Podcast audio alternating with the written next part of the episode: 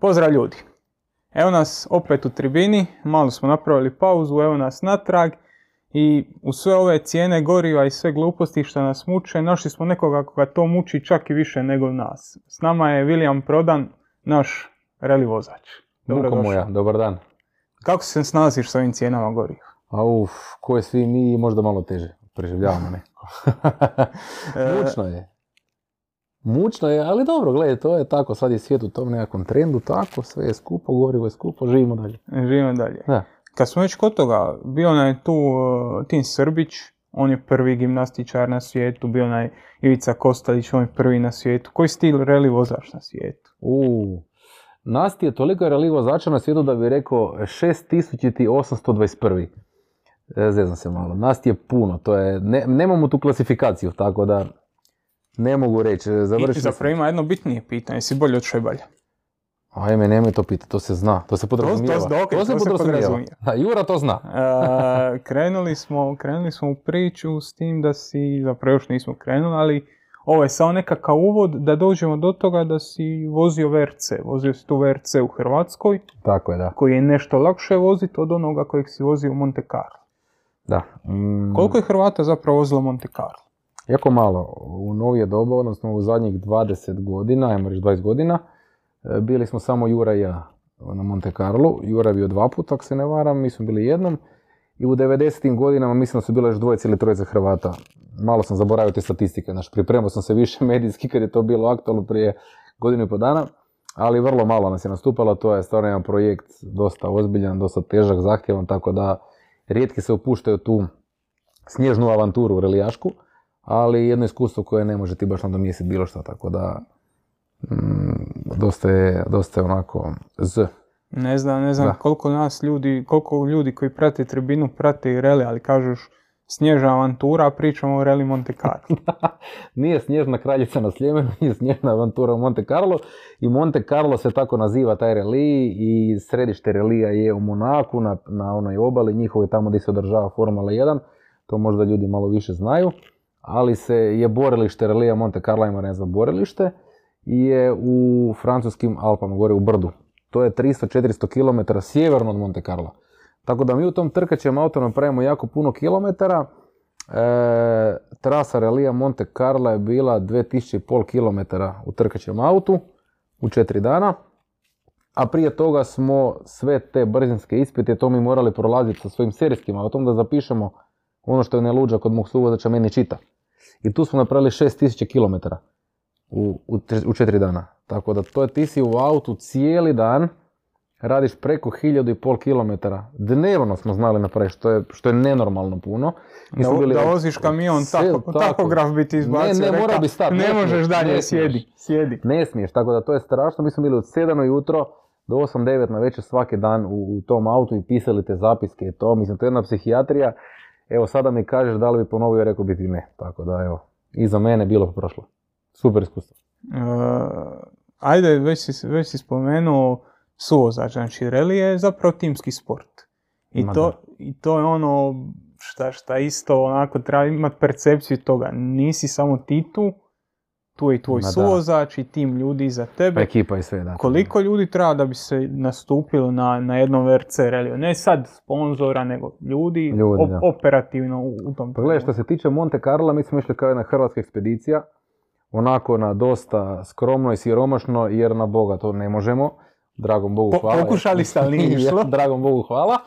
E, bilo ti je ovako, četiri u ekipi, PR je bio peti čovjek, fotograf šesti, Zoran i ja sedam, osam. I imali smo dva kuhara sa sobom, znači deset ljudi je bilo, znači nas dvojica plus još osam ljudi je bilo tamo, sedam dana smo se fino smrzavali i da, deset ljudi nas siromašno, kažem, ozbiljne ekipe, da ne govorim tvorničke ekipe Toyota i Hyundai, kad smo imali prilike vidjeti u Zagrebu, one imaju po distotinjak ljudi u svojoj ekipi, ne, tako da mi smo bili vrlo mali, skromni, ali dali smo se od sebe da budemo, evo, na kraju krajeva i dobri. E, to je isto sad pitanje koje se veže na to koliko ljudi, koliko to košta. Stra- startnina je nekakvih koliko, 3000 eura? Da, da. Nešto malo više. Je. Mislim, to, cijena koštanja to je jedan paket, ajmo tak nazvat. Startnina za Rally Monte Carlo mislim da je 3,5 tisuće eura, tako nešto bilo u novcima. Mm, I onda je sve drugo. renta automobila, renta ekipe ko, s kojom nastupaš, onda ti ljudi koji su s tobom, neko ti je dobre volje, većina tih ljudi koji su bili s menom bili su ljudi ovako po prijateljskoj bazi i to nas nije koštalo ništa jer su to naši dragi prijatelji koji su žele i oni vidjeti. Tako je. Da. Tako da u principu je bilo super. Em, gume su tu strahovit trošak. Mislim, jedan paket nasupa Relija Monte Carlo od 40 do 50 hiljada eura je na, jako siromašno, onako baš tanka linija. Da. Da, da. Ba- ba- budget Baš ekspedicija. onako budget, da, da, da.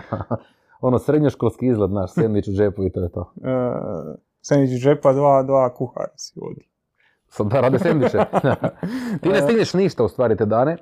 E, dođeš doma slomljeno nakon 12-13 sati u autu, 8 na večer i stvarno su nam evo, naši Bepo i Emil slagali večeru da, da, da jedemo nešto kuhano na večer i slagali su nam za drugi dan da imamo lunch paket sobom Da, na autu jer ne stignemo sobom, stati jest, tako da to te u stvari spasi jednu ruku. Uh, jer, evo, kad si bio ovaj VRC u Zagrebu, pa smo vidjeli da su te, kako si spomenuo, tvorničke momčadi, momčad Hyundai, Mhm. oni su dolazili da, koliko, dva, dva tjedna, Dva tjedna prije, prije, da. Dva tjedna prije obavljati to šta ti ne možeš obaviti jer, Ne, ne.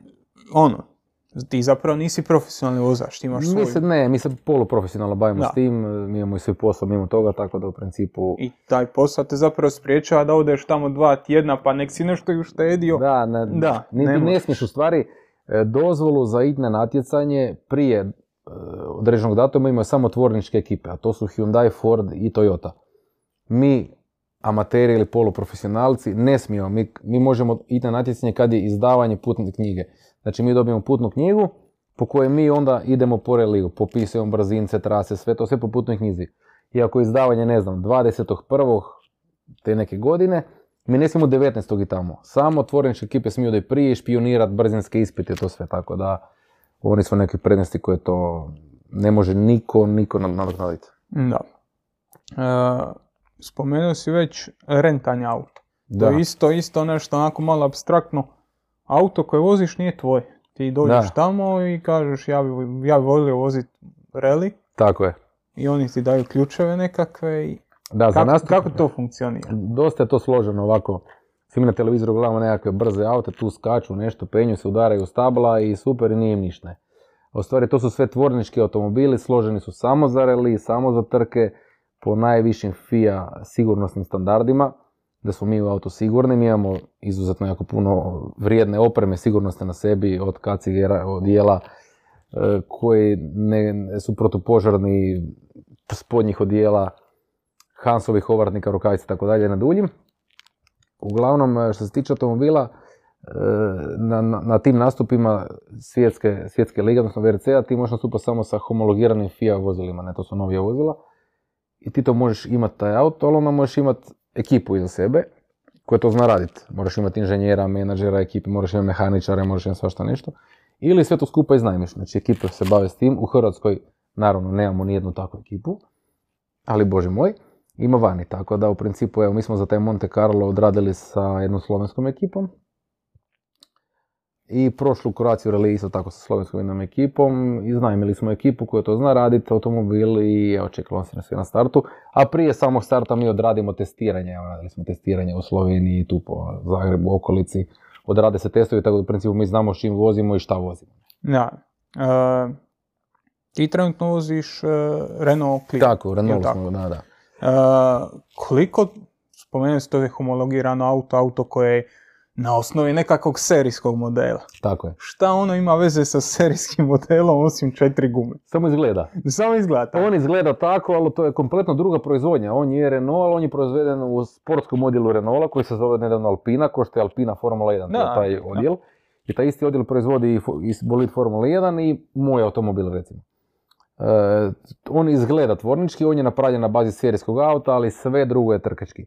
I on u seriji košta 5-6 puta više nego taj automobil serijski, kao takav sportski. Ne. Sve, sve, sve izgleda isto, u stvari sve drugčije.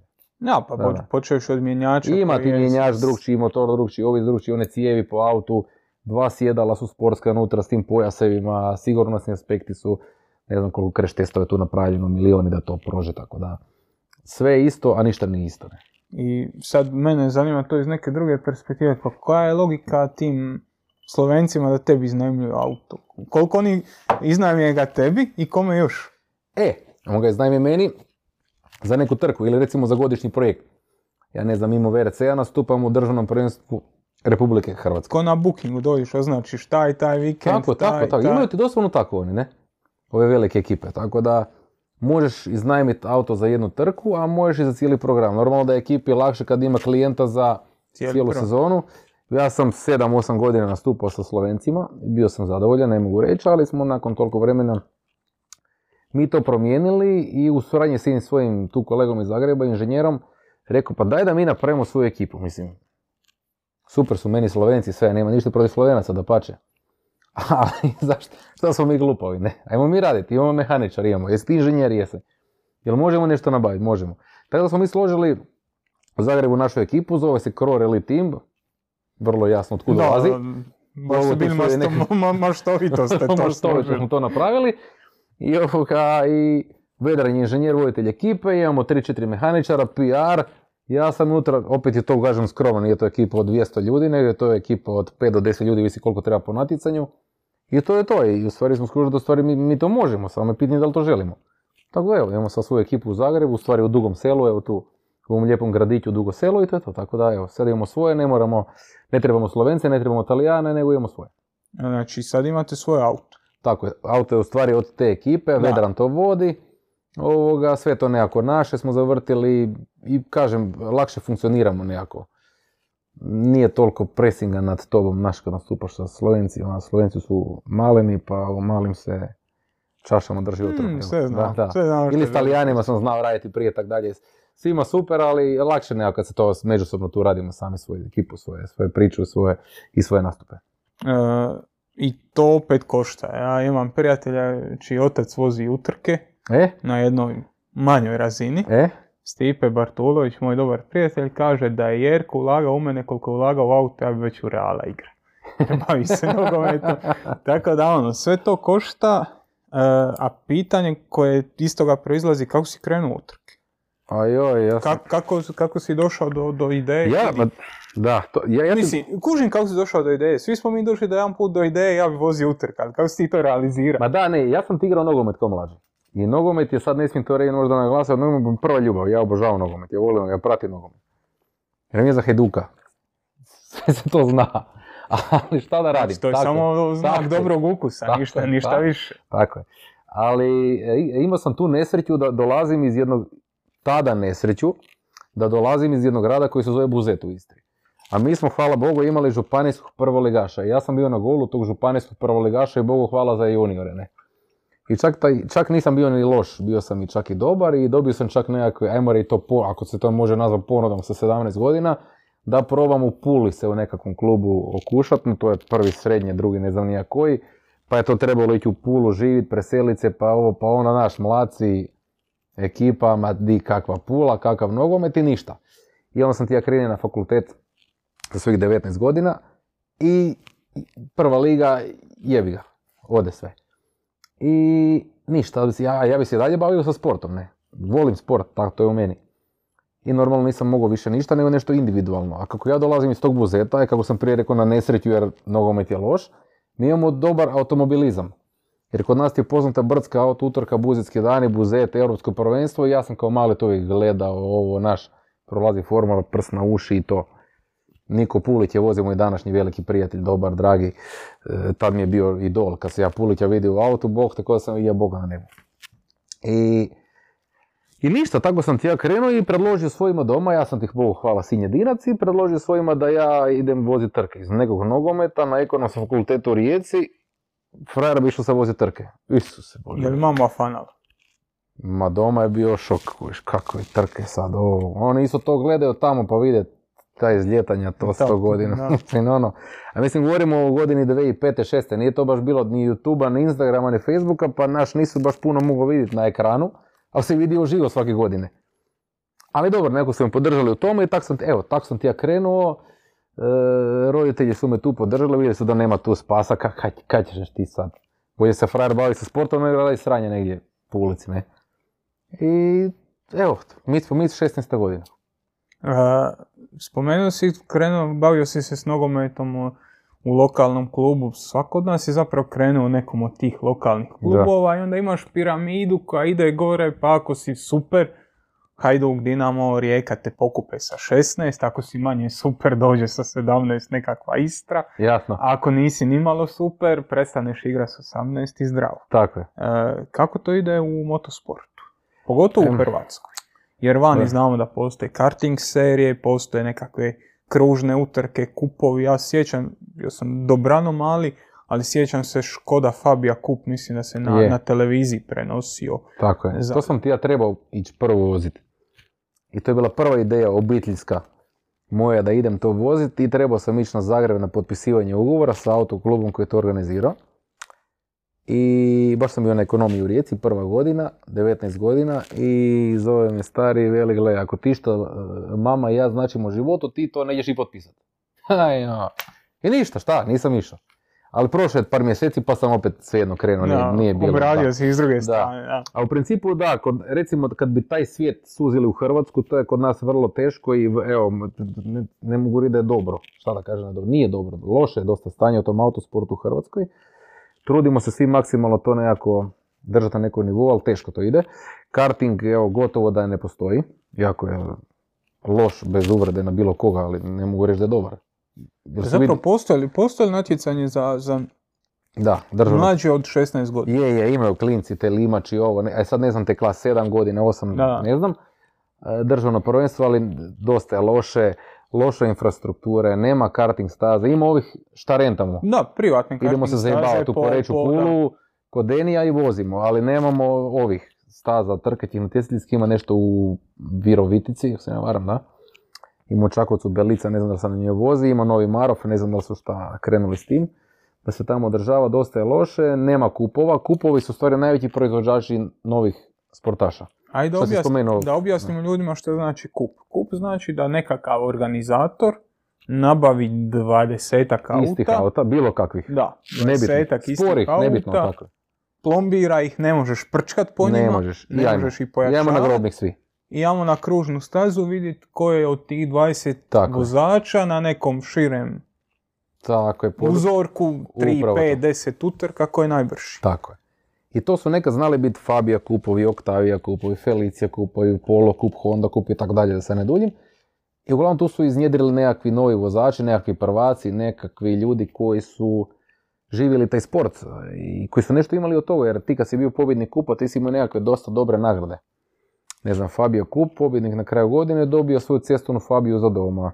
Ovaj u Honda isto tako. Honda Kup je recimo bio jako dobro organiziran, jer je uvoznik Honda za Hrvatsku rekao mi organiziramo sad Honda Kup, vozi se na kružnim stazama i na brdskim stazama i svaki distributer Honda mora imati svoju ekipu, odnosno mora imati svoj auto.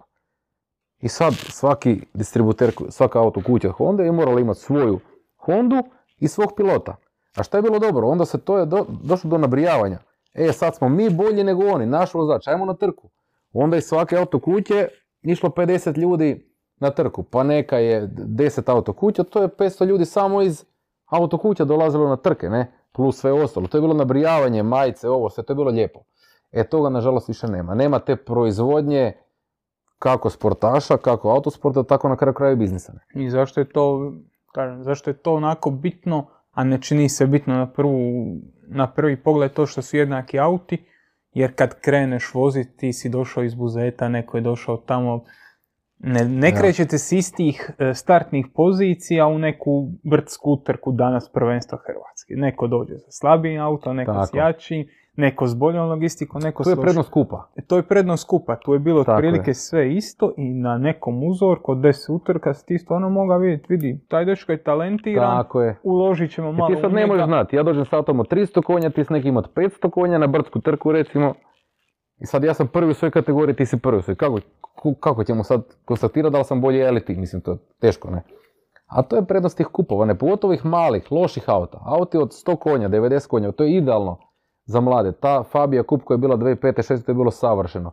I ona je proizvala ma čak najviše e, e, sportaša i ljudi u autosportu neki dan danas nastupaju dosta uspješno. Tako da Slovenci imaju to dosta dobro razvijeno, oni imaju Twingo kup. Njih bude 30-35 na startu na grobniku ili negdje vani na kružnoj stazi. To je auto koji ima 75 konja, mislim to je smiješno. I on je spor, taj auto je strahovito spor, mislim, ja mislim da je brži grej pod Rimca. Ali nema veze, jedan na drugom su. Pa ajde ti sad pobjedi 34 druga, ili ja da ih pobjedim, mislim, kužiš, to, tu, tu je draž svega, ne. Na kraju kraja Formula 1, to su sve auti više manje tu isti, ne. I tu se vide nekakve razlike vozačke. A sad se moramo dotaknuti razloga zašto je to tako, zašto tih kupova više nema. E, to je više stvar nekako e, političko poslovne naravi, nemam pojma. To sve proizlazi, proizlazi iz Saveza. Imamo taj naš Hrvatski auto i karting savez ili skratjeno HAKS, koje vode neki ljudi sad i vode kako vode, ne znam, valjda vode dobro, ako oni to misle da vode dobro, ali kupova nema, ničeg nema, ništa se ne zbiva, dosta je to onako su- surovo, sirovo. Ima, ima izuzetaka, imamo mi dobrih nastupa, dobrih natjecanja, imamo mi brdsku utrku u Buzetu, imamo mi brdsku utrku u Skradinu, koja je izuzetno dobra i moram pohvaliti gospodina Vlatka Mikulandru sa svojom ekipom koja to organizira. To je trka koja ima gotovo 200 auta na startu iz dosta zemalja Europe i, radi jednu dobru poslovnu turističku priču za Skradin kao mali i super priča je. Imamo mi tu jedan relij u Kumrovcu koji radi sličnu priču u najpoznatijem selu na svijetu gore. Imamo, iz- imamo jednu Santa Domeniku svijetu nedjelju na Makadamu koja nije prvenstvena utrka, ali je kao show, ali okuplja jako velik broj ljudi. Tako, i, imamo mi tu malih natjecanja unutar Hrvatske koje su dobra, koje skupljaju puno ljudi. Na kraju krajeva ne znam, u jedan Kumorac dođe 10.000 ljudi gledat. Mislim 10.000 ljudi kad dođe na maksimum gledat Dinamo protiv Rijeke je već respekt, ne? Znači da se nogomet vrati u grad. Tako je. Tako da, gle, imamo mi dobrih stvari, ali zašto su ove loše stvari i zašto se više loših stvari u tom autosportu ne bih previše o tome, ali to je pitanje za nekoga iz možda čelne strukture Saveza. A, kako organizirati uopće? Recimo, evo reli, aj koncentrirat ćemo se na reli. Spomenuo si već treba tamo zatvoriti neke ceste, da ti možeš odvoziti Da. 1500 km dnevno, da možeš popisati to. A, koliko je to zapravo organizacijski zahtjev? Jer evo, Uf, bi- bilo šta što se danas počneš, ajde ako imaš nekakvu tradiciju, pa će se ljudi nekako naviknuti, ali da, koliko je, bio si relativno blizu organizatora VRC Croatia, koliko, koliko je problema bilo da tamo negdje dođeš i kažeš, evo zatvorit ćemo sta- e, cestu kroz selo i vi se, Ma to je ludo. Znači, ovo što se tiče Croacije Relija, to je jedan viši državni projekt, na čelu čijeg je Daniel Šaškin, moj jako dobar prijatelj i u pozitivnom smislu riječi luđak, kad je to uopće krenuo u to. On kad je to spomenuo meni prvi put negdje tamo u Finskoj smo bili na nekoj školi na ledu, veli ja ću dofurati VRC u Hrvatskom, ja velim, ti ćeš dofurati ono. I na kraju krajeva je dofura, a stvarno je frajer i uporan i, i uspješan poslovni čovjek i jako dobar prijatelj i sportaš prije svega, on je bio relijaški. E, jedan od najboljih Hrvata prije, prije moje ere, ne. I tak, vozi Paris Dakar, odnosno Dakar, ne Paris Dakar. I to je jedan viši spektar, viši nivo svega toga, kad to država kaže, hajmo se zatvara cesta, ajmo, ajmo gradove, ajmo na što je drugčije. Ali kad govorimo o jednom malom reliju za prvenstvo Hrvatske, ne znam sad u Kumorovcu, je to ti onda kreće od županije, od grada, prezentacije projekta, pa je to neko usvojio, prihvatio, pa ajmo na policiju, pa se zatvaraju te staze, pa treba hitne, pa treba ljudi, redara. Uglavnom za jedan Kumorovec, ne znam, ja mislim da 200 ljudi ti je možda malo za organizaciju. A to se skupa jako puno košta, to ti moraš, mislim kako je nama natjecateljima teško, tako organizatorima je teško to pokriti. Moraju putem sponzora, moraju aktivirati ljude, moraju aktivirati posade, moraju aktivirati lokalnu zajednicu, stanovništvo, moraju aktivirati turistička zajednica, tako da to je... palo mi je na pamet jučer kad sam dolazio tu, E, ja sam vozio kraj jezera, jezera Peruć. e, Znači ono, kako su napravili jezero? Tamo su nasuli nekakav zid, ovima svima iz sela rekli amo razlaz i pustili i vodu. pustili vodu, ta, ta, E, a onda razmišljam kao da, da se danas ide bilo što organizira peticija ova, peticija ona, ova. Ma di, to buni. nema, nema tu kraja. Tako da kaže, taj reli je specifičan. Recimo, brdske trke su lakše jer je sve na jednom mjestu. Treba ti jedna staza od 3 do 5 km, malo da ide u brdo. Iako može biti malo krivudava. po Tako je, evo ti sad imaš, ne znam, dole u Omišu, u Makarskoj, kod tebe Da, na Malačkoj i to je jedna staza, jedna turistička zajednica, je jedno je mjesto, jedan grad, ok, uvijek imaš malo problema s tim ljudima, Ali sve je to puno lakše nego reli. Reli je više staza, više vozite u svega. Nišu, vozite s druge strane, ne vozite s moje strane, pa meni ništa Tako se ne tako tiče. Ali nemoj da previše slušam jer mi smeta da stvarno E, ja mogu kad hoćeš. da. Tako je. Tako da je, je dosta je to specifično, dosta, dosta je to teško, zahtjevno. Moram priznat svaka čast ljudima koji dalje to malo guraju, koji malo to, ali to sve iz nekak više ljubavi nego, nego, nego drugo. E, znači, imamo tu prvenstvo Hrvatske, imamo ta nekakve još lokalne utrke. Da, E, spomenuli smo već da taj nekakav grassroots level automoto sporta i nije razvijen za vozača utrka relativno si mlad još uvijek. S krive, s strane si 30 i to da, stoji. da, da, da. Ali šta je sa, sa mlađim dečkima? Šta je s dečkima od 22, 3, 4 godine? Ima li, nazire li se neki no- novi val? Jer evo, ovo što si spomenuo, ti si bio ta generacija kad imao se 18, 19, 20 godina kad su bili ti Felicija, Polo kupovi. Već dugo toga nema. Kad neko danas ima 18 godina i nije ga stari tjerao na, odnosno puštao na karting, šta zapravo on sad je? Ja sam ti bio glup i uporan. I to ti je to. A uvijek ti, ti uporni imaju malu prednost. Ono ne znam šta bi ti mladima rekao, ona moja je nekakva sportska sućut je, ne, ne znam šta. Ne znaš di, di se okrene, mislim, privreda vidimo i sami di ide. Na početku ovog razgovora pričali smo o nafti, sad je 15-16 kuna. U moje, kad sam ja krenuo je bila 8, ali nije stvar nafte, nego stvar je cijelog ciklusa. Tako da, ne znam, evo, e, prošle godine jedan mladi kartingaš, Jan Pokos, je bio isto dobro u kartingu i on bi nakon kartinga krenuo, napu- napunio 18 godina u reli. Ja sam i s njegovim tatom dobar i tak dalje.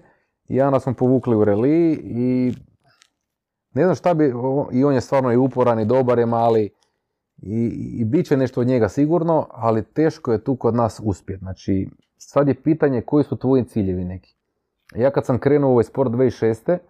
kažem, prijašnjih godina meni je Niko Pulić bio sve. E, kad sam gledao, ja sam vozio brdske trke prije relija, ono, gledam Šebalja na reliju i ovo, kad bi ja varo vozio relija, na kraju sam ja postao državni prvak, taj Šebalj je bio za mene.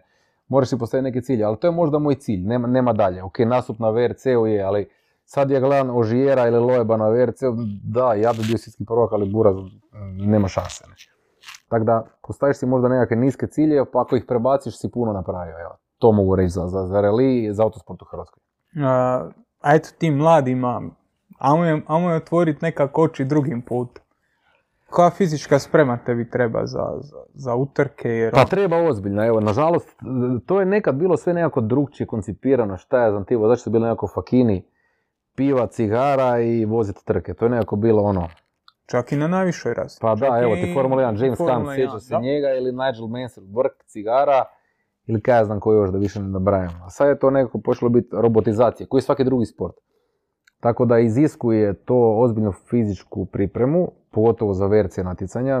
Ne znam, ja sam se tri mjeseca pripremao dosta dobro fizički za, za Croatia Rally, pa kad je Croatia prošao, evo nakupio sam si dve, tri kilice ovako za gušt, ali to ne smeta za, za, za državno prvenstvo, ali opet ne možeš baš opustiti, jer nemaš, pada ti koncentracija, pada, treba ti kondicija, zna.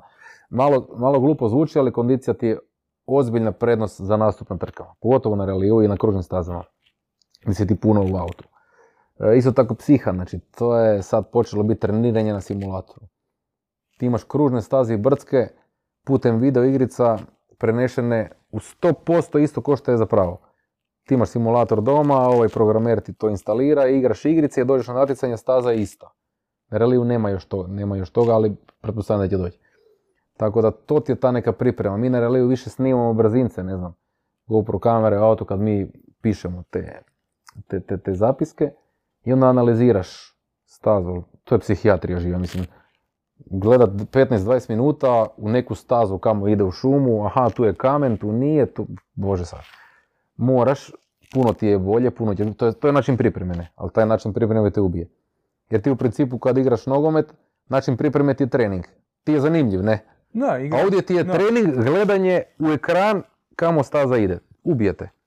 Uh, Znači, to, ono, to nas dovodi do jedne, Psihijatrija. to nas dovodi do jedne druge stvari. Šta je tajna dobrog suvozača? Šta onaj to- šta klepeta kraj tebe? Ma on je Šta on zapravo tebi govori? Ma on je, oni su luđaci svi, znači, to je, ti me, ljudi su meni nepo- nepojmljivi, mislim. Osobno ne bi nikad bio suvozač, ali svakim čast. Moj Zoran, odnosno Frik, kako ga svi zovu, on, on, on je perfekcionist u svom poslu u autu. On je van, van auta je zebant, ne znam s kim je to usporedio iz javnog života. E, Goran Navojec, glumac, isti je frajer. Fizički psihički, isto je, deblji, sve je zebancija. Takav je frik, kad sjedne u auto je ozbi- ozbiljan. I on je već 20 godina suvozač i stvarno je dobar u tome. Ali nažalost, evo, sve manje i manje je tih suvozača. Evo sad, ne daj Bože da je Zorano nešto, da mi ne možemo skupa startati, ja ne znam ko bi sjeo sa mnom tamo. Tako da to je ozbi- ozbiljan posao, a uvijek je nekako u sjeni. Kako bi ne, ne znam čim je to spreo, ne znam, braća Sinković, Vesla, ali oba dva su bitna. Ali tu opet si dva, svak radi svoj posao, uvijek se spominje vozača, njega onak nekak tu. Ja, rekli smo već na početku, to je timski sport. Tako, timski sport i bez njega ne sport. možeš, ne, ne smiješ. Ali u principu je nekako u pozadini šta njih motivira na biti suvozač, nemam pojma. Ali dobro da je, ali sve manje, nažalost, evo, mladih suvozača u Hrvatskoj je jako, jako malo, evo, to nije dobro. Evo, ako nas neko gleda, ako ima želju biti suvozač, nek se javi, mi ćemo ga sa guštom educirati. Malo je da postane suvozač. Šta je tajna dobrog suvozača? A, to je, prva stvar, te nije strah. Jer pazi, ja sam ti jednom bio na nekom testiranju u Sloveniji. Sad testirao sam trkaći auto ja i jedan kolega Slovenac. Ja neke bauljame, radili smo ti setupove auta, promijenili. A nisam, nisam imao pojma jebati. I rekao, daj, daj, daj rok, pokaži mi kako se vozi auto s takvim setupom, jer ti setup auto kad radiš, geometrije kotača auto se puno mijenja način vožnje. I govori, ajde ideš s menom. Ja se zavezao tamo na suvozačevo mjesto i on ide. A on je 100% znam da je, ono, neće pogriješiti. Nikad više, rekao. Toliko je bilo strah, toliko je bilo, ja sam hvatao za te cijevi, on, znaš, da sam prvi put u autu. Tako da u principu taj antistrah u sebi to, i moraš to jednostavno voliti, znači predat se tome, imat povjerenja u vozača, on u tebe, to stekneš kroz nastupe. Ali jednostavno kažem, ljubav prema tome i, to da, da nasjediš taj strah. To, to, to je neka, evo, primarna tajna. E, spomenuo si već e, knjigu koja dolazi sa, znači koja opisuje, koju izdaje Da, organizator. Orga- organizator eventa, izdaje nekakvu knjigu koja kaže voziš tu i tu, Tako. tu je i tu kočenje, tu i tu se vozi Tako je. sve. Šta onaj šta piše, D1, E. dugi, kratki, E, Richard Burns i Colin McRae igrice, ali tako? e, šta, šta onaj brlja? Znači ti dobiš putnu knjigu u kojoj ti piše di se nalaziš i di se voze brzinci. Znači sad je ured natjecanja tu, na Vrbanima, a brzina s nam je u Jaski, ne? Jel? I putna knjiga nas vodi u Jasku kuda ići. Ne možemo mi sad na pamet, sad ćemo mi po Jaski po Google Mapsu. Mi idemo po putnoj knjizi sve. I moramo voziti po ograničenju. Znači ne možemo sad mi u Jasku voziti 200 na uru po, po autocesti. Ne. I došli smo u Jasku i onda te vodi do starta. I ti kad dođeš na start, start je označen. Klinča sela, nebitno. Tamo ti je start označen na cesti i u knjizi. Točno ti je slika gdje je start i dođeš do nje i kaže za, brzina si je dug 10 km. I on te vodi po brzincu, znači di, se- aha sad ti imaš 2 km ravno pa ideš skrenuti desno, negdje to te vodi. Ali ne kaže tebi knjiga desno lijevo ono što on piše. E to si pišeš sam. Dođeš na start i sad vidiš 100 metara ravno i kažeš mu 100 i onda ide damo negdje lijevi zavoj. I lijevi zavoj. I onda ti svaki vozač ima svoje oznake. Recimo imamo 1 do 6 ili 5. Znači jedan mi je najbrži zavoj, a 6 mi je onaj najsporiji na svijetu. A obično su ti svi zavoji ono 1, 2, 3. 4 su ti onako laktovi, 5 je ono kad ti ovako full zatvoren zavoj. To su neke moje oznake. I onda si ja to sve lijepo pišem. Onda vidim nekakav branik, aha, uz branik drži full, pa 150 metara, pa preoj drži full ili ne drži full i tako to. Sve što vidiš i što procijeniš kako ćeš ti voziti, tako ti on piše. Onda ti on to napiše, pa to dva puta prođeš, opet što si napisao sa no- normalnim autom, jer to sve popisuješ sa normalnim autom, civilnim. No, Cesta je otvorena. I onda to provjeriš, a možeš i pomalo. I onda kad dođeš na start sa trkaćim autom, onda ideš po tome što ste u stvari zapisali i provjerili. i Vrlo jednostavno s moje strane. s tvoje strane vrlo jednostavno. Da. S njegove zapravo kad gledaš sve te snimke, kad, ono, kad GoPro staviš na YouTube, njemu je non stop glava Ne vidi ništa van. On, on ne vidi van, on ti čita, na, on je zavezan ono naše trkaće sjedalo. I njegovo je dosta niže nego, nego Niže tvoje. je, da, iz tog razloga. Da nije gore, da mu ne smeta i da bolje osjeća auto. I on je zavezan fiksno i on osjeti da li sam prema lijevi ili desni, znaš. On meni čita lijevi zadnji, misliš lijevo i on sve čita na osjećaj. I ona, ok, kad sad, Znači može biti slijep čovjek. A kako će čitati onda? Brajlovo pismo. Brajlovo pismo. Može to.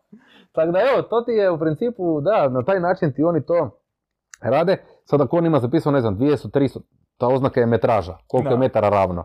Ne znam, ima 300 ravno, onda on normalno digne glavu, predahte jer 300 metara ne mogu baš preći u pol sekunde. Znaš, ono, uzme zraka malo, oj, ajmo dalje. Znaš. I nađe nekakav orijentir da vidi je li... Tako je, Da. i piše si oni puno orijentiran, ono, stabla, ograde, kuća, prevoj, rupa, nešto, šta god vidi on piše, sve piše. Tako da što više piše, to takozvani može- reper. Reperi, evo, to, Da. to ti, vidiš kako znaš. Mogao bi možda ti sjest. pokušat ćemo, pokušat ćemo. A Da, volim to- gledat to ko sve. Ja, jasno, jasno. Ne, ne, to ti je, to ti je ta varijanta, da, tak ti to nekako funkcionira. E, kažeš, a zapravo, to što si rekao, ka- kako uopće postat, e, kako uopće postat suvozač? Aj vozač, znam kako postane. Ne, da, to je- Sjedneš pa voziš, pa si dobar, pa nisi dobar. A imaš i suvozača ono kaj su ti probali možda to, pa možda na neki način nisu mogli ili nisu uspjeli ili, ili možda financije ili neki drugi razlozi, znaš, ne mogu sad natjecat se vozit, pa su suvozači, opet su tu, malo im je to sve skupo jednostavnije i u tom su svijetu, nije jebi ga ne voze, ali su vozine, tako da ima, ima i toga. Ne. A koliko je bitno da suvozač zna brzo promijeniti gumu?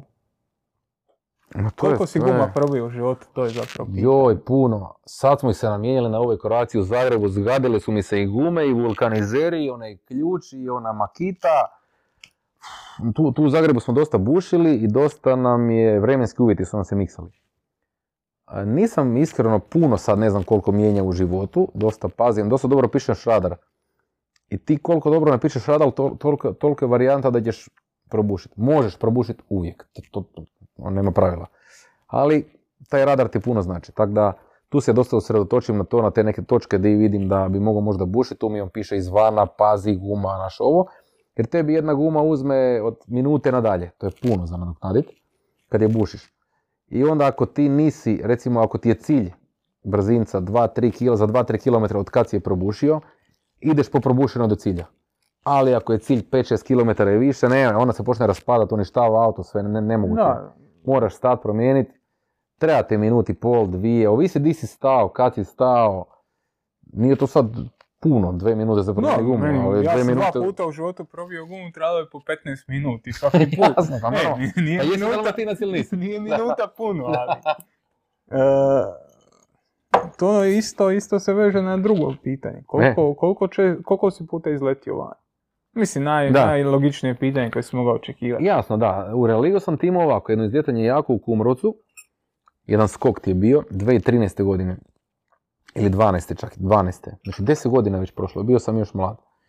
I tu smo imali totalku i to ti se sad zove prodanov skok. A onda prođeš taj skok i onda imaš jedan most. A pet godina nakon tog skoka sam udario u mostu, tako da ja imam na istu brzincu i skok i most. Što je super. Znaš, Može, Kumrovac još mogli imati svoj dore. u, u Kanadi e, zid e, šampiona, Tako je. a odem prodano u most. prodano skok pa most, tak da, ono, počasni gost još malo. Da, imam to dvoje gore, bila je totalka na skoku, a na mostu ništa lagano je bilo u, u Erinzola, ali bilo je. I u Poreču sam ti imao jedan kreš, taj je možda najveći, na Croatia Rally u Poreču, tu ti se Croatia Rally bodovo za prvenstvo Europe, a ne za VRC što u Zagrebu. I tu sam ti, mislim da je 182 ostalo ugravirano da, da smo izletili van na toj digitalnoj tabli. U cilju, čak smo prošli cilj ali smo se vrtili i razbili smo tamo te znakove, te, zidove, te stupove, sve nešto. Bilo je na auto dosta, dosta, dosta štete, ali nama nije bilo ništa. To ti je dosta čudno, na izvana to izgleda jako ružno, a unutra je to onako dosta, kako su ti auti dosta sigurno napravljeni u tom Da, kavezu, sve bar ne kavez, osjetiš previše. Smo unutra se gutrljali nešto izvana, to je izgledalo ajme majko, a unutra je bilo dosta nježno. Tako da imam ta dva kreša plus taj mostić i, i bilo je još tih sitnih nekakvih izljetanja u Rinzola, ali to, to je sastavni dio.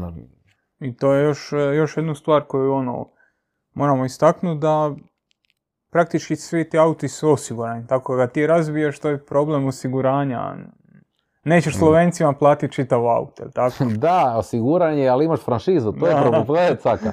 Šta ti auto osigura, ne znam, osiguranje ti pokriva štete, ne znam, Do karikiram. XY. od 10.000 eura nadalje. Ali ako je šteta 8, je tvoja. Kužiš. Onda se Tako. potrudiš da ga... Da bude 11. Tako. E, ali svejedno ako izbjegneš ozljedu, e, viđao sam i ovih amaterskih, baš amaterskih, amaterskih trkača koji izlaze s modricama, kojima su leđa onako prili. Koliko ti treba da se oporaviš od jedne onako, evo, VRC utrke? Koliko ti treba, i sam kažeš, 1500 km se vozi ne jedan dan, nego 3-4 dana, pa voziš utrku gdje su onako G sile. Satarete to, jer taj trkaći auto, on, on, ti, ti u dnevno u njega uđeš i izađeš 50 puta. Samo to sjest, evo sad kreni i sjedi, 50 puta gore van ubijeti i zaveži se. To ti je cijevi, preskačeš unutra, to, to je sve tvrdo, to nema veze s autom, ne. Ta sjedala je to, tako da zbog tog razloga moraš biti dobro pripremljen. Jedan VRC nastup treba ti dobri tjedan dana da se, da se oporaviš od svega. Te fizičke stvari. A, normalno jedna utrka prvenstva Hrvatske treba ti manje, ali treba tebi ako je utrka petak, subota, nedjelja, ti si tek u srijedu negdje na nekoj normalnoj radnoj temperaturi.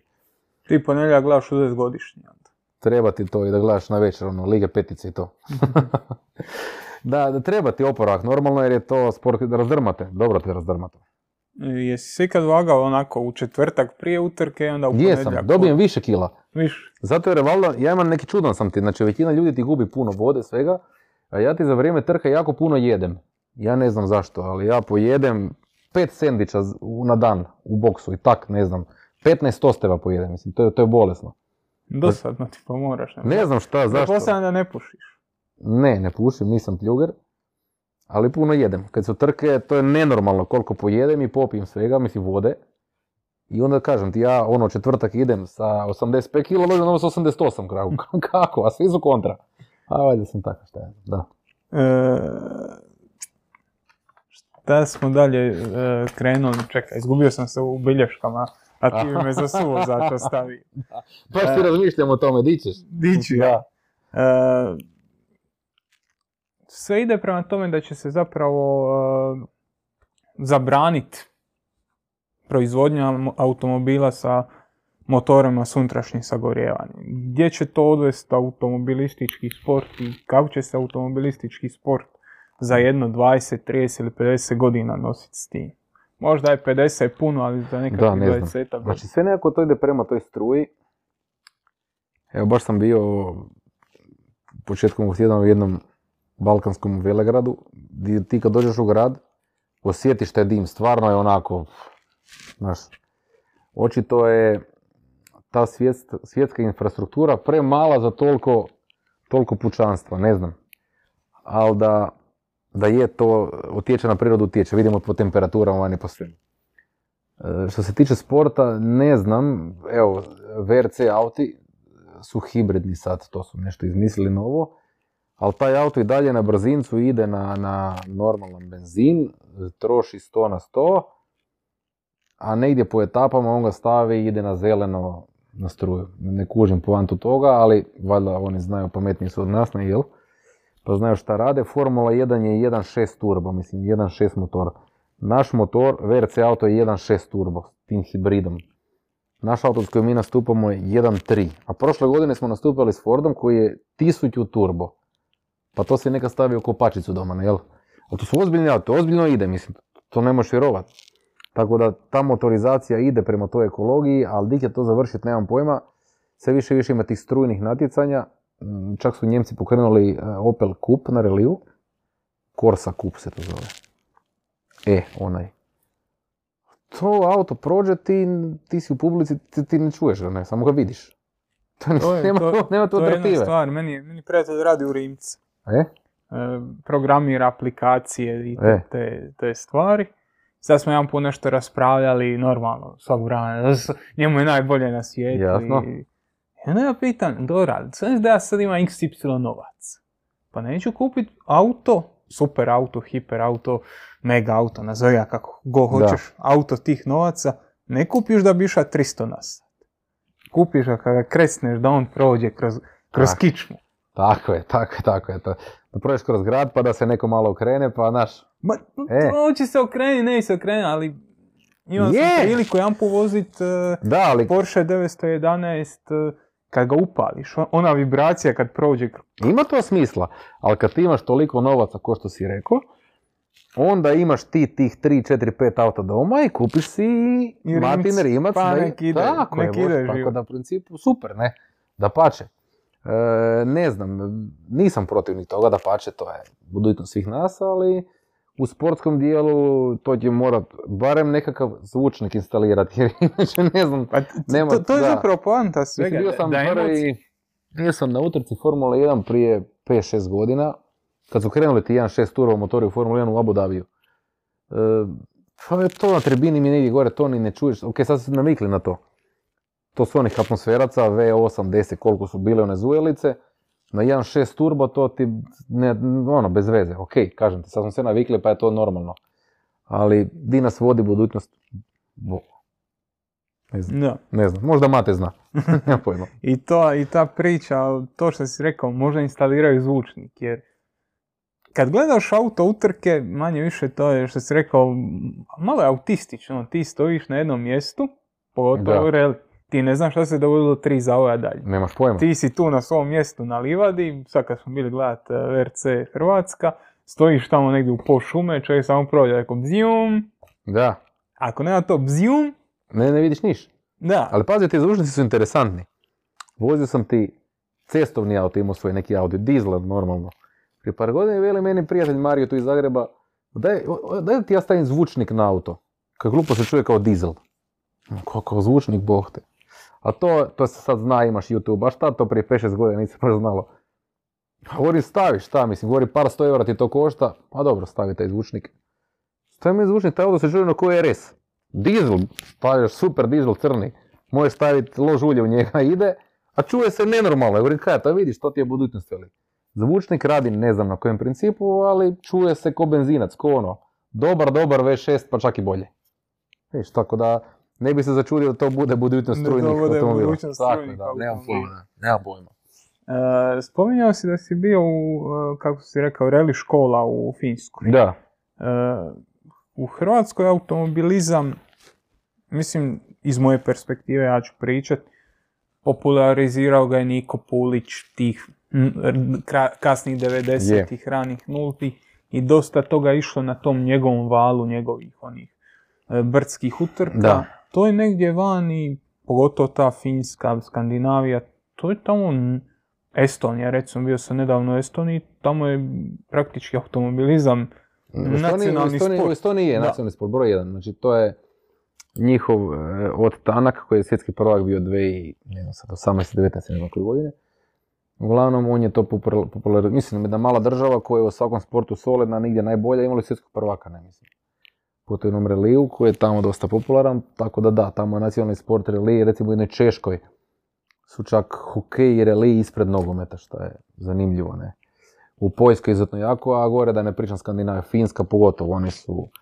Ali, mislim, ja sam bio tri puta gore u toj škole na ledu. Oni rade biznis od toga. Znači imaju puno jezera, Finska je država s puno jezera i jezero, jezero za led. Po zimi mislim, minus 40 čovjek se zaledi, kamoli jezero.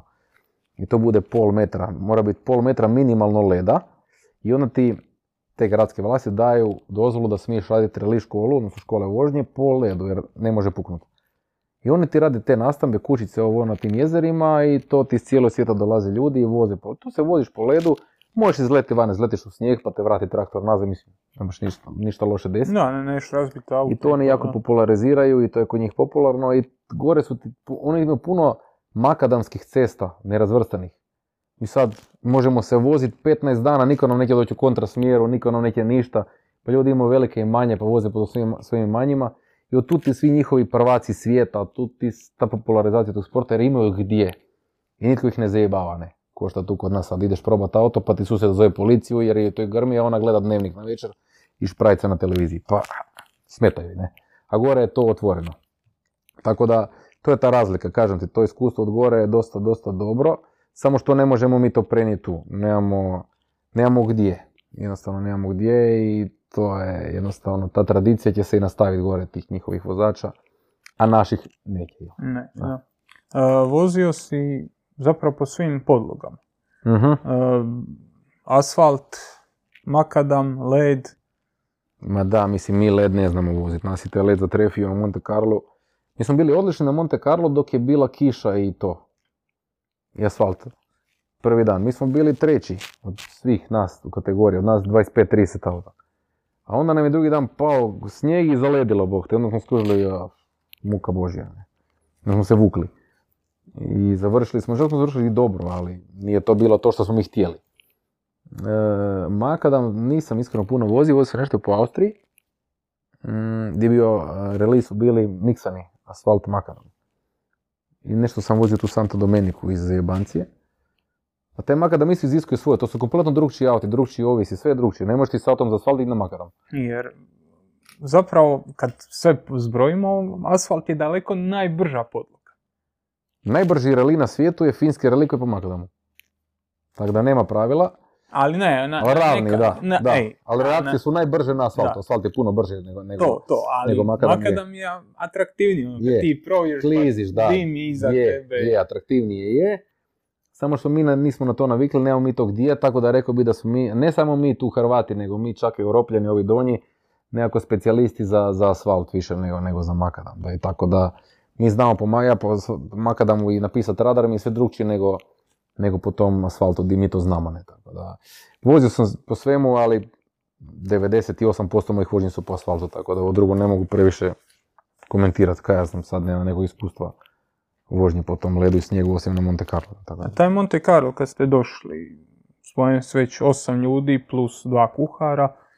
Koliko- Kuhar je se zapamtio, sigurno si gladan. Ali to mi je naj, to mi je Da. ono, Ovo si dva mehaničara, ali dva kuhara. Kuhara moraš imati sobom uvijek, vidiš. Sada ga imamo bi nešto pojeli tu. E, koliko, ti, koliko ti ti ljudi daju input u to što si rekao, jedan setup e, auta, znači ono, je li anšlug ovakav, onakav, Da, kako- kuhar ti to ne da, da, ali ali imaš inženjera. Da, koliko, koliko je ono, koliko je to egzaktno, koliko je to, znaš, po nekakvim proračunskim tablicama, koliko bi to naš Korda mogao raditi, koji ono, daj mu tablicu, on će pročitati, Pa bi, sigurno, izračunat, to- to je čisto koliko inženjerski posao. Koliko tu treba osjećaja, E, to je problem, što ti E. moraš imati dosta, ti kad dobiš setup, ti moraš dosta testirati s njim da vidiš da ti on paše. Jer onaj setup što meni paše, možda tebi neće pasati, a ti ćeš brže nego ja, ona. Tako da u principu, mi kad testiramo aute, podesimo automobil, uvijek testiramo na sličnoj, ne možeš na istoj podlozi gdje nastupamo, na sličnoj podlozi, odnosno sličnim brzincima. I tu se podesimo maksimalno što možemo i onda s tim nastupamo. I onda se samo malo igramo s klikovima, malo u mekanije, malo u tvrđe, ali to je tu ne ide. Kako se testiramo, tako, ne mijenjamo puno jer onda mijenjamo cijelu filozofiju, psihologiju automobila, što onda ti nikako ne može pasati jer nemaš kilometara na, tom setupu. Ne? Da to je dosta to inženjerskog posla i to je cijela nauka za to. to. Izgleda jednostavno, a nije. nije. da, Tako da on ima tu posla puno. E, već smo se dotakli te hrvatske autoscene, savjeta za nekakve mlade vozače. Koliko, koliko je Hrvatska, i dotakli smo se i Saveza matičnog, šta znamo, šta znamo da su uvijek nekakve teme koje su onako Ma da, to... dosta bolne, ajmo ih tako nazvat. Gdje vidiš tu hrvatsku autoscenu? I sad kad smo već spominjali i te kupove koji su bili i Niku Pulića i recimo Šebalja, kad pogledamo stvari koje on radi na YouTubeu, na Faceu, na, na Instagramima, e, koliko misliš da, bi, da se može još napraviti promocije tog sporta? Pa gledaj, popularizaciju tog sporta, kao što se rekao, najviše napravio Niko svojevremeno, sa svojim partnerima, tada sponzorima i cijelom tom pričom. On je napravio jedno čudo od toga da je on kroz brdske utrke uspio napraviti promociju autosporta tako koji je. E, brdske utrke uz svo dužno poštovanje, ja sam nekad vozio brdo, nije ni do gležnja, reliju ili kružnim stazama, ne. Ali neko je napravio tu savršenu priču i evo vidiš, ti kao mlađa generacija pod mene znaš za Niku, a vjerojatno i tvoja susjeda, baba Da. zna za Niku jer je tako. Ne? To Isto tako Jura je iskoristio te nekakve blagodati društvenih mreža, on je to prepoznao, on je to odradio i savršeno to dobro radi, ja mu to kažem, skidam kapu. Ali on to povezuje ne samo autosport, nego i industrijskom se on bavi, autoindustrija, prezentacija i tako dalje, testiranje to. Tako da on je sve to skupa spojio i to savršeno dobro radi. E, budućnost hrvatskog autosporta sad, ne znam, kad bi, kad bi, kad bi Jura radio samo autosport, ko što ga recimo ja radim, ne radim, ne bavim se s testiranjima automobila i ne, nečim sličnim, e, onda ne znam koliko bi on isto tako uspio to promovirati jer je to dosta teško kod nas. Malena smo ta autoindustrija, malena smo automobilistička nacija. Ja se nadam da taj VRC u Hrvatskoj malo pridonije tome da se to malo razgranalo. Evo već dvije godine su prošle, dvije odrađene, dva odrađena natjecanja, 2022. i 2021. Ne znam koliko se to odrazilo dobro za hrvatski autosport, nažalost, jer osim malog Jana, što sam ga prije spomenuo, nije se proizveo niti jedan mladi automobilist, a sportaši čine ukosnicu toga, jel? Da, od svega nije se proizvelo ni jedno novo se da, da, nadam se da ovo- tako je, jer ne znam, e, Snježna kraljica je proizvela neke nove skijašice, skijaše, nisu bili uspješni i nisu još uvijek, kao što su obitelji Kostelić, ali to neće nikad niko ne biti, to je jedan proizvod jednom u sto godina, ne. Daj Bože da, je, više- da ima više takvih, ali to je teško. Ali da se bar nešto novo zbiva na tom sportskom zdanju, da, ali mislim da još uvijek ne vidim na vidiku. Evo ja sam sa svojih 36 godina među mlađim hrvatskim natjecateljima, što nije dobro. Ima mlađih par, ali ne puno. Nažalost, evo, nažalost. Ali to nije dobro. Tako Da. da ne znam, ne znam, ne znam, ne znam ti dati odgovor. E, spomen- ovo što si spomenuo, Niku Pulića se u to neko doba znalo svak. Znala sam ga jako dijete, znala ga je moja mater, moja susjeda Mile, svi su ga znali. Mile ga je znao. Znači, jer se nalazio na televiziji. Znači, Je. te utrke su bile prikazivane, u dnevniku se pričalo o tome. Meni je zanimljivo ovo što sve spomenuo, Jura je prepoznao mogućnost društvenih mreža. I dosta je vezano uz autoindustriju, šta kažeš, i Hrvatska je tu još u deficitu, jer Hrvatska je zapravo tržište polovnih vozila. Tako je. Znači, mi uvozimo auta iz Njemačke i vozimo ih, Tako. I onda ih prodamo u Bosnu. tako, Tako, i da. dalje di ide. Da, da. I onda, ali zašto je to sad bitno u ovom kontekstu? Možda neko to ono, sad gleda o čemu oni pričaju. Mhm. Bitno je jer on nekakav Ford ili nekakav Hyundai da umjesto dvije i po prodaje 5000 vozila ili 10.000 vozila u Hrvatskoj možda bi imao interes gurat tu priču. A s obzirom da si barem donekle gurati, naravno mi jasno, nikad nećemo biti Njemački. Jasno, naravno. E, ali s obzirom da se kupuju polovni auti, već ni ti proizvođači auta nemaju takav interes. Meni je zanimljivo, Srbija je, ajmo reći, slično tržište i čak njihovi vozači, možemo slobodno reći da su slabiji od naših na tom nekakvom globalnom nivou, ali meni se jako sviđa njihova, njihova YouTube scena i njihova te, te društvene mreže Je. gdje imaš puno specijaliziranih e, YouTube kanala vezanih... Veći je show, definitivno je veći show. Mm, kod nas, evo, ja sam e, ponosni član INA grupe kao njihov pre- prezenter i promotor. Isto tako je i Jura i hvala INA na tome, na, na ukazanom povjerenju i tu lijepo surađujemo. Ali nažalost je malo, malo ljudi, odnosno malo tvrtki, kompanija poput INE koja potpomažu naš sport, odnosno nas sportaše. Jer je mene bi bilo puno, puno teže, možda čak i nemoguće, bez INE i dalje. Tako da evo, dok imam INU, ja sam im zahvalan i idemo skupa na nekakvim- k nekakvom cilju. Mm, I na kraju kraja to je prirodno I partnerstvo. to je prirodno partnerstvo. Ne? I, I puno je tu auto kuće i svega. Mi smo probali kucat na vrata razno raznim e, tim autokućama, odnosno uvoznicima, jer autokuća ne može ti previše, nego to je uvoznik bitan. No međutim, odgovor je bio negativan. Znam da je probao Jura, isto tako, ili sitno ili ništa. Ne znam zašto je to tako, taj isti, e, ta ista autokuća sponzorira nekakve druge spor- sportove, odnosno podupire, ajmo, ajmo nazvat podupire neke druge sportove, automobilizam ne. Da li je to razlog možda što je automobilizam malo manje u medijima? Ne znam, ne bi znao odgovor, ali međutim pametno pitanje koje ne znam da li će baš tako brzo se dati nekakav pozitivan odgovor. Meni je, ja osobno pratim tipa neovlašćenog servisera iz Srbije. Ne genijalno način njegov prezent, Jasno, jasno. prezenterstva gdje to jednostavno kod nas nedostaje i to iluzorno očekivati da će to savez napraviti. Budimo Ne, realni. ne, neće No, to savez, to bi trebala, neće neće, neće, nema tu savez šta napraviti. Savez je da radi svoje i to nek pusti.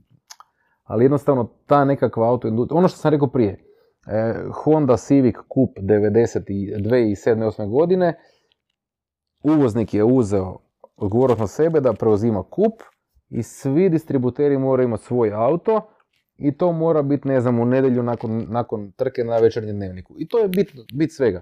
Ali mislim da je svima bilo dobro. Jer automatski je ne jedna auto kuđilo za jedan auto, uzela ih je tri jer su se porazbijali. Pa toliko svega, pa toliko ovo, pa je došlo ljudi gleda, pa su se zaljubili od te Honda. Pa napravi se taj pozitivni krug. A sad, I na kraju kraja opet ponavljam, bio si na televiziji. Bio si na televiziji. Završio si u dnevniku, a nisi nikoga ubio. Tako je, upravo to. To je sport. 2005. 6. godine Đorđo Cerin, tada je držao auto kuću Cerini u Rijeci. On ti bio zastupnik za Škodu, ne? Oni su paralelno imali i, i Oktaviju i Fabija kup. Oktavio je bio kao za velike dečke, iskusnije, Fabio je bio juniorski kup, a prije toga je bio Felicija kup. Znači imali su faktički tri, tri kupa u malo, u kratko vremenu. Ali to je bilo, tu se okrenulo jako puno auta, industrije, novonastalih autokuća, novonastalih zapošljavanja, mehaničara, ljudi koji su se zaljubili u taj sport, dan danas su tu ili rade privatno posao jer su tada to vidjeli ili kaj znam kaj. Naučili. To je dobro, ali toga više nema. A sad, da ja idem pokretat neki kup, ja sam iz totalno druge industrije, možda sam iz auto industrije, možda i bi. Ovako, ne, ali mislim da, da ovo nije loše marketinški iz poslovne strane. A onda dolazi ta sportska strana. A, šta te Reli zapravo nauči u životu? Jer ka, kažeš za se da si poluprofesionalni vozač. Šta, šta si izvukao iz toga? Ne onako, ne financijski, ne. Ne, ne, da. Financijski znam da nisi izvukao ništa. ne, ne, ništa. to, to mi je prilično jasno. Ništa, ja pijem kolu zero. Čak nije ni cukerom. Ovoga. Čekaj da se napijem. Puno me pitaš pa me suši. Mm. E, na, e, gle, reli me naučio, odnosno autosport, ajmo tako, ja sam krenuo s brdskim trkama, kasnije na reliju. E, naučio me jednoj kulturi, znači to je sport. I bilo koji sport, ako se ti prema njemu ponašaš sportski, naučite kulturi i načinu življenja. Ne? I to je, to je ono najbitnije što me, što me nauči kako se ponaša, kako, kako se organizira život. E, naučite nekakvom sportskom načinu života, ajmo reći zdravi način života, e, nekako gledanje na uspjeh ljudi, bez obzira da li je to u sportu ili u biznisu, u poslu, uvijek gledaš nekako kroz nekakav uspjeh. Dubinski te nauči to neke stvari. E, upoznajte se jako puno kvalitetnih ljudi. Imaju onih manje, malo manje kvalitetnih, ali bože moj. Ne u svakom drugom segmentu. Malo manje kvalitetan čovjek koji put je koristan, tako da, koristan, ajmo tako nazvat. Tako da generalno da, naučite kroz sport, nebitno koji je to sport, u mom slučaju autosport, ali naučite, dajte neki način života. Ne? Sutra da ja prestanem voziti i natjecate s tim, ja neću ne ići na trku pogledati, jednostavno to je dio mene. Ko što ti ideš vjerojatno na nogomet, jer ti je to lijepo, tako ću ja i na trku ili ne znam kaj. Tako da da, to je uvijek usađeno u tebi i evo, hvala reliju na tome, sad da kažem. dosta me onako taj posao, dosta puta sam bio u Poljskoj. Uh U Poljskoj su automobilizam na jednoj, ajmo reći, dosta visokoj razini, a možda i najveća razina tu uh, motocross njihov. Je. Speedway, motocross. I jako puno. I njihovi ti sportaši su non stop na televiziji po principu edukacije mladih vozača. Šta želim reći? Njihov sad prvak u Speedwayu, uh ja ne znam kako se čovjek zove. Nije bitno. Nije, ali najmanje je bitno. Ja sam bio u Varšavi, tjedan dana ja sam tog čovjeka vidio 7000 da, puta, svugdje. Svugdje. Iskače iz televizije, sa interneta, e, iz novina. Država plaća njega x, y njih, Jasno. da rade kampanje o sigurnosti u prometu, o sigurnosti, znači, kad kažem sigurnost u prometu, svi smo mi sudionici u prometu. I, dijete, I se može desiti. I dijete od tri godine je sudionik u prometu, jer ne moraš voziti da bi Tako je. I ona banko 90 na pješačkom prelazu. Isto. Da, da, to su svi sudionici u prometu i mislim da je to jedan od aspekata gdje jednostavno Hrvatska kao država da sad treba neko e, sponzorirat e, e, Williama Prodana mhm. privatnu osobu koja želi se ići vozat, ne mora. Jasno, Ali da se tog Williama Prodana može i mora iskoristiti u smislu odga mladih vozača gdje znamo da užasno puno mladih stradava u prometu Jasno. i da se treba neke stvari jednostavno bolje iskoristiti. To je taj odgojne, sportski odgoj, da. tako je. To je dobra stvar, dobro pitanje što si postavio, to kod nas fali. Znači, desi se prometna nesreća, nažalost, pogine mladi neko, ne daj Bože nikome. E, onda se pita, ma je, bio je stari auto, Golf trojka, nije imao ESP, ABS. pri tih 160 na sat kad se zabio taj neki nesretnik u drvo, ne bi mu pomogao ni ESP ni ABS sigurno.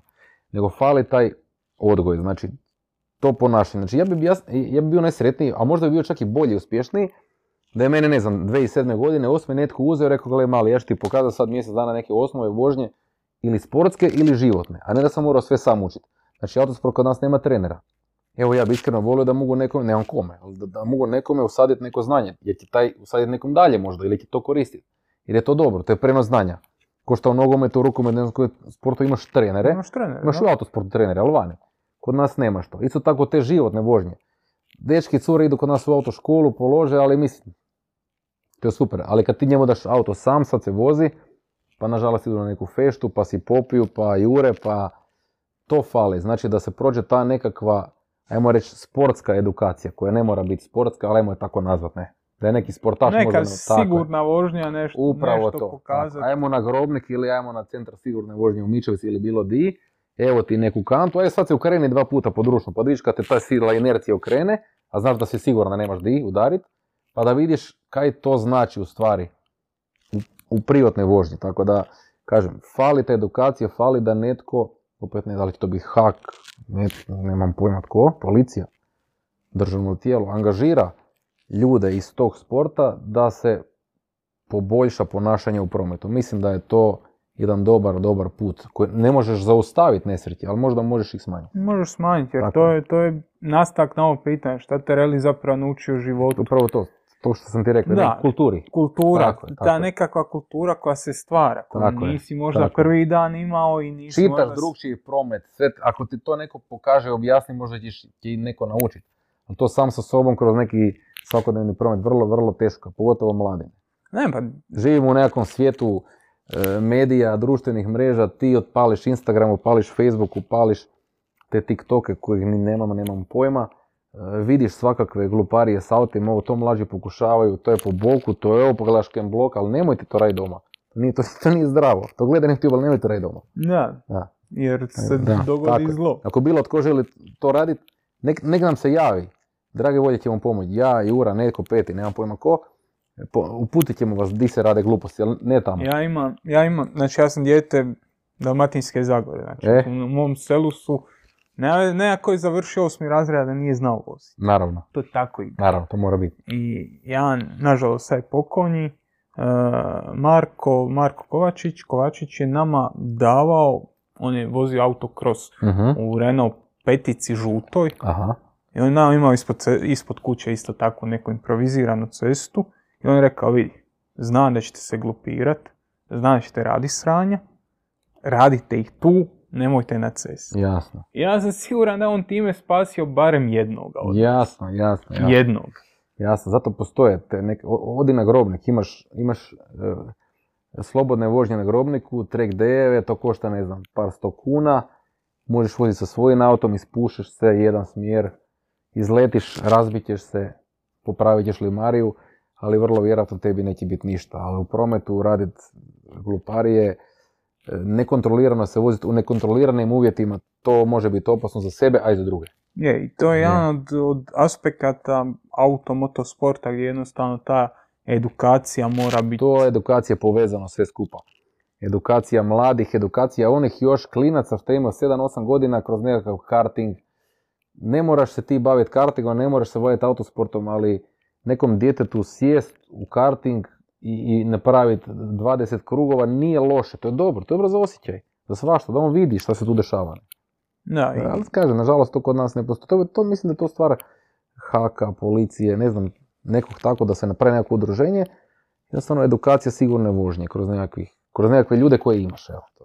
jer, evo, to što si rekao, ljude imaš, samo treba naći platforme. Tako. A mislim da to sve skupa vani postoji. Da, pa, sam- kažem, ja sam to u Poljskoj vidio na, na Tako je. XY primjera gdje Mislim što si rekao ovoga, Speedway, mi imamo Speedway arenu i to prekrasno gore u blizu Čakovca. Čakovcu to, to 99,9% Hrvata ni ne zna. A nije stvar ljudi što imaju arenu, svaka čast njima, nego što se to ne iskoristi se to jednostavno.